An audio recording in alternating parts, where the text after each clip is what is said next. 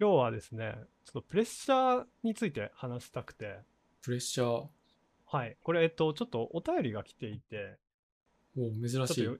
読みますね。そうですね。珍しいですね。ありがたいですね。ありがてえ。はい。じゃあ読みます。ペンネーム、釣り好きさんから。いつも楽しく聞いています。お二人が真剣に議論するのが好きで、突然ですが相談です。仕事で人の期待に応えなきゃいけないというプレッシャーが昔からあってストレスが、もっと気持ちよく気楽に仕事したいのですが、どうしたらいいでしょう？という内容です。なるほど割。と真面目な感じというか、まあ、テクテクっぽいですね。まあなんで今日はちょっとこの仕事とプレッシャーとかなんかその期待とプレッシャーとかについてなんか話せたらいいなとはい。わかりました。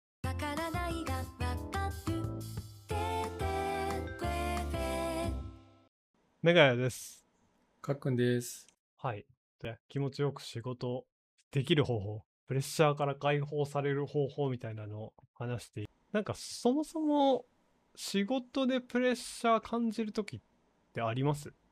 そりゃありますよ。全然ある。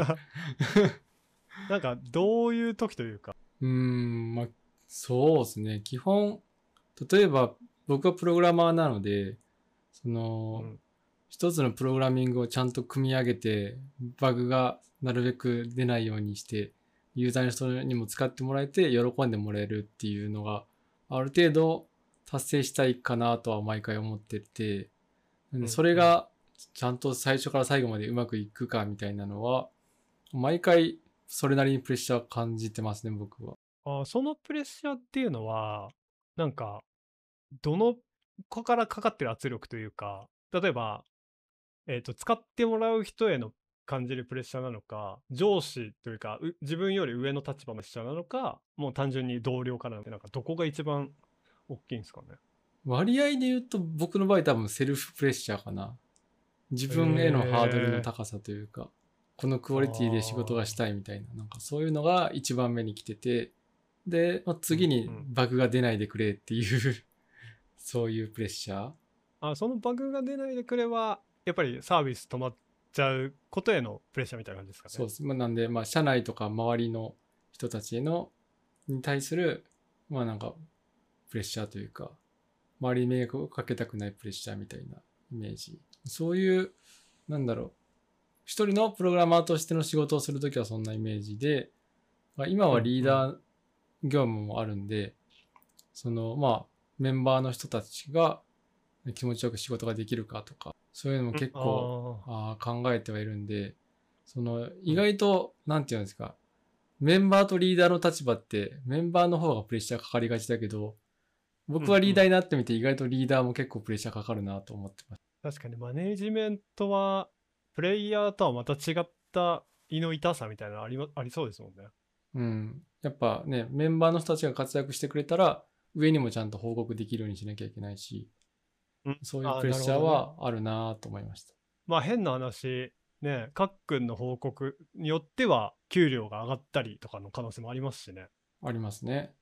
うーん、確かにね。そう考えるとその人たちの家族を左右するってなると、やっぱそうだな。できないな、自分には。怖すぎる。いや、もうバンバン上げちゃえと思っちゃうんだけど、そういうわけにもいかないんで。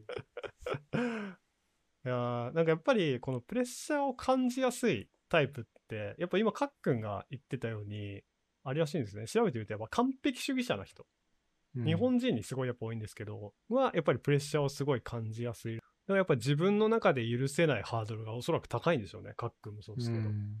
まあ、ある程度ある気がします。うーん。でなんかちょっと私これを機にというかこの質問が先週ぐらいに来たんでまあいい機会だと思って一冊ちょっとスポーツの本を読んでみたんですよそのプレッシャーに関する珍しいで、。なんか、ちゃんと調べました。で、なんかやっぱり、いちょっと面白かったというか、まあ、それはそうだよな。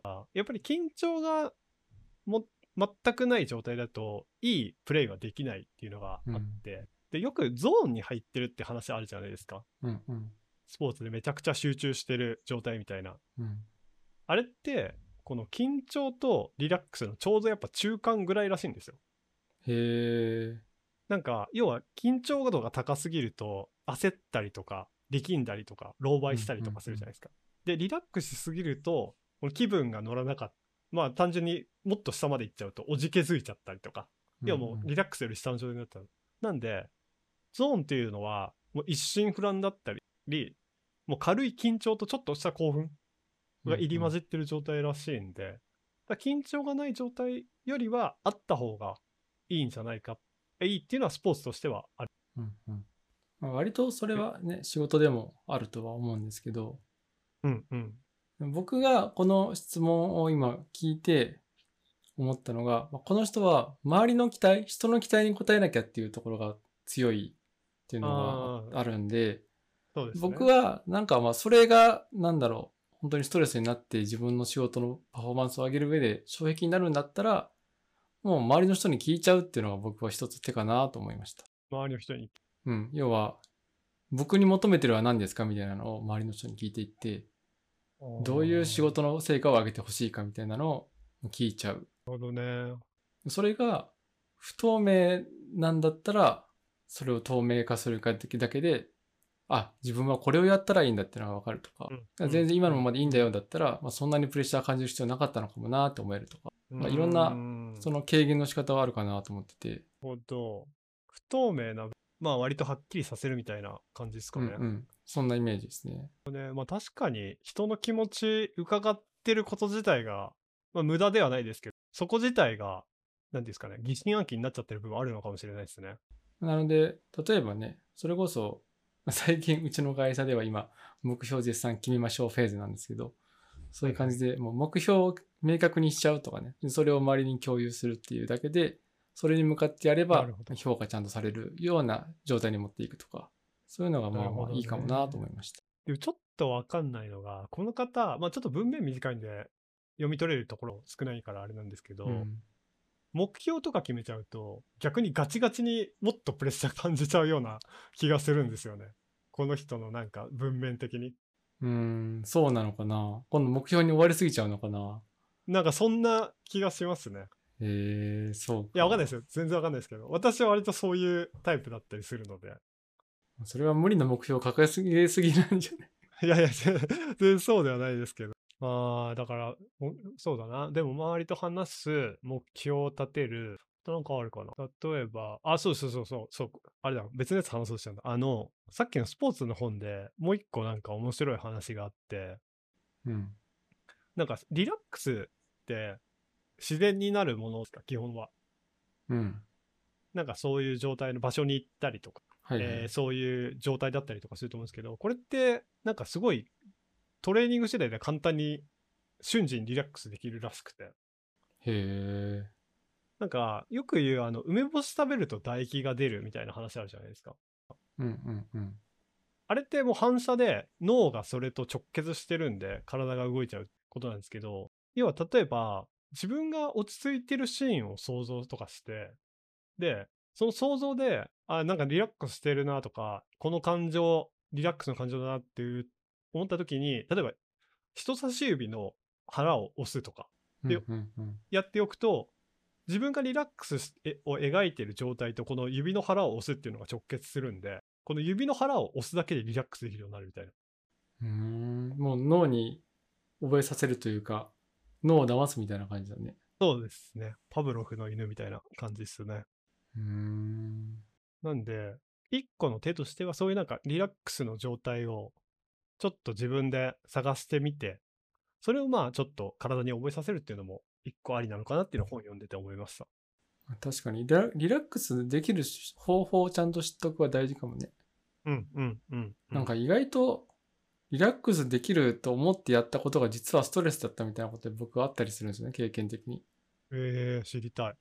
なんだろうな。例えば、よく思い浮かぶのは、じゃあカフェに行ってコーヒーを飲みますみたいなのってリラックスしそうなイメージあるじゃないですか。うんうんうん。だけど実際に行ってコーヒー飲んでると、例えば周りがガヤガヤしすぎててストレスだったりとか、なるほどね。なんかその店員の態度がちょっとあんまり良くなくてストレスになったりとか、そのし思い描いてたシチュエーションをしようと思っても実はストレスになってるみたいなことがまあたまにあって、本当にリラックスできるものは何かみたいなのをちゃんと見つけておくとかは大事かもなって思ったりしましたね。なるほどね。確かになんか我々今リモートワークで家で働いてるじゃないですか。で、今、私もかっくんもそれぞれデスク自分でこう環境整えてやってると思うんですけど、確かにこれがじゃあリラックスできる最適解なのかって言われたら、ちょっとわかんないですもんね。自分で今固定でやっちゃってるけど、もっといい方法とかあるかもしれないですもんね。なんかもう、なーなーでやってリラックスしてるなって思ってるだけで。うん。そうなんだよね。割と、その、やっぱ自分の部屋で仕事してる時も、僕はやっぱりそれなりに緊張もしてるなとも思うし、おーへー。うん。でもリラックスしてる時は、まあ、寝室かリビングとか行ってる方が、精神的にはリラックスしてるなっていう感じがある。うん。やっぱ状態を自分の中で切り分けておく。うん。なんでやっぱ、リラックスしたい時にこの部屋には僕はまあ来ないかな。なるほど。なんかゲームする時と仕事する時なんで、割と何かと戦ってる気がする。あ、でもまあ、それはでも、さっき言ったように、いい緊張のコントロールなのかもしれないですね。リラックスと緊張の。うんうんそうか、でも対人って考えると、やっぱりさっきの、まあ、この人の質問、話を周りから聞くっていうのが一番近いんですかね？僕はそれ結構ありかなと思いますね。なんか、うん。要は、例えば上司とか周りの人たちが、この人にはこういうことやってほしいと思ってることと、違うことをやってたらもうそもそも評価してほしいってもずれるわけじゃないですか。うん、うん、うん。だからそこの期待値をすり合わせておくっていうのが僕はまず大事かなっていう気がしました。まあ本当そうっす。やっぱり自分が求められてるもの以上にやっていたっていうことも絶対ありますしね。うん。やりすぎてた、オーバーワークになりすぎてたってことも絶対ありますしね。うんうん。そうそう。そこまでしなくていいのにみたいなことをやっちゃってるとかね。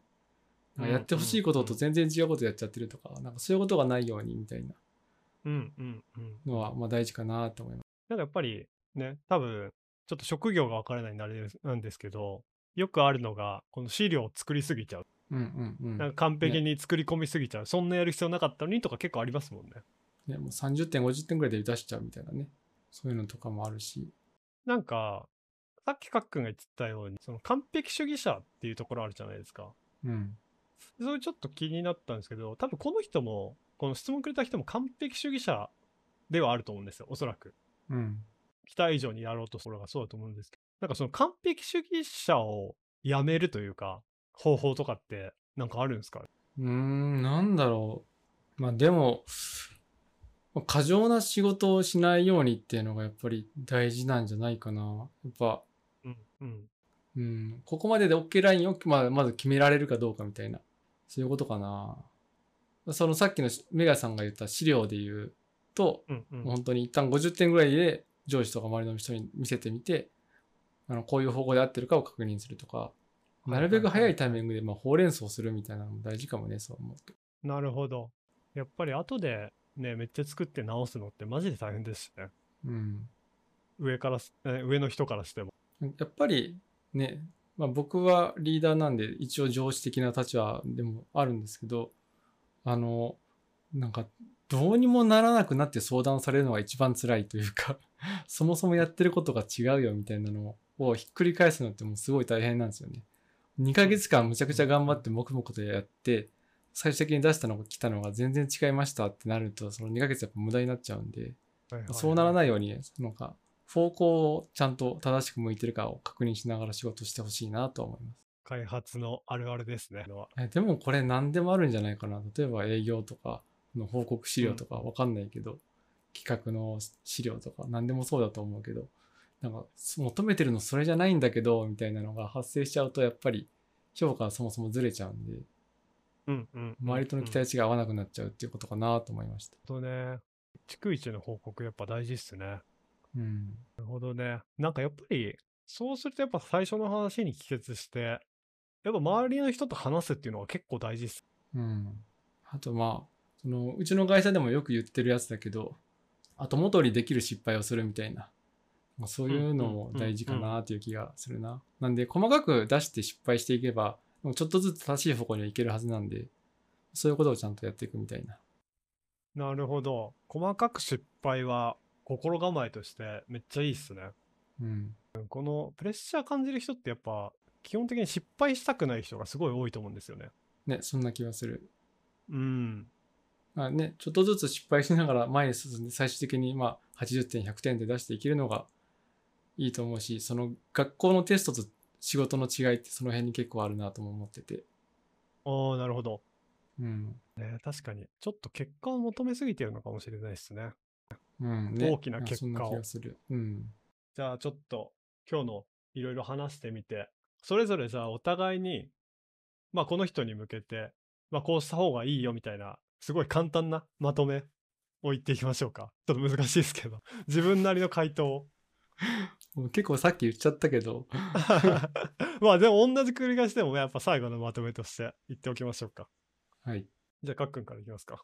まあ、そうですね。まあ、さっきも言ったんですけど、あの、まとめとしては、まあ、やっぱり周りの人にまずは相談、えっ、と、期待値をちゃんと合わせて、私がやる仕事としてはこういうことをやるので、まあ、いいのかみたいな、私に求めてることは何だみたいなのを、まあ、周りの人に聞いて、まずは向かってる目標と、その自分がやろうとしてることが正しいかどうかを確認して、で、実際の仕事も細かめに確認をしながら進められると、まあ、なんだろう、まあ、ちっちゃい失敗を繰り返していって、あの、方向転換をちゃんと正しい方向に持っていくっていうような仕事の仕方をすれば、まあ、なんか、目標をまるべなるべく細かめに置いて、あの、やっていけば、まあまあ、ちっちゃいストレスのまんまでいけるのかなという気がするので、まあそういうのがいいかなと僕は思いました。宮さんはどうですか？えー私はちょっとかっくんの話を聞い多分この人もさっき言った通りかっくんと同じ完璧主義者でそれって別に悪いことじゃなくてでそもそもプレッシャーを感じること自体仕事ですごいいいことだと思うんですよね。まあ、かっくんとかそうですけどやっぱ仕事ができますしそもそも仕事ができない人って多分プレッシャー感じてないと思うんですよね。そうなんか多分なんか多分自分の仕事割とどうでもいいと思っちゃってるというかまあ、できないって確かに言い過ぎかもしれないですけど、感じてる方が、まあ普通なんじゃないのかなと思います。うんうんうん。確かにね。やっぱり健全だよね。うん、健全だと思います。なんで、やっぱり私はさっきのカックンのセリフめっちゃいいなと思ってて、その、やっぱ失敗を、小さい失敗をしていくっていうのは大事なのかなと思いました。なんかそれの積み重ねですごい、めっちゃ気楽に仕事できるようになりそうな気はしました。うん。ね。うん。割と、まともな答えにたどり着いたような気がしました。我々いないりの。こと言ったんじゃない？ちょっとね、またなんかこういうのがもし、あの、ツイッターとかにアンケートフォーム貼ってあるんで、ぜひぜひ回答します。はい。お便り待ってます。よろしくお願いします。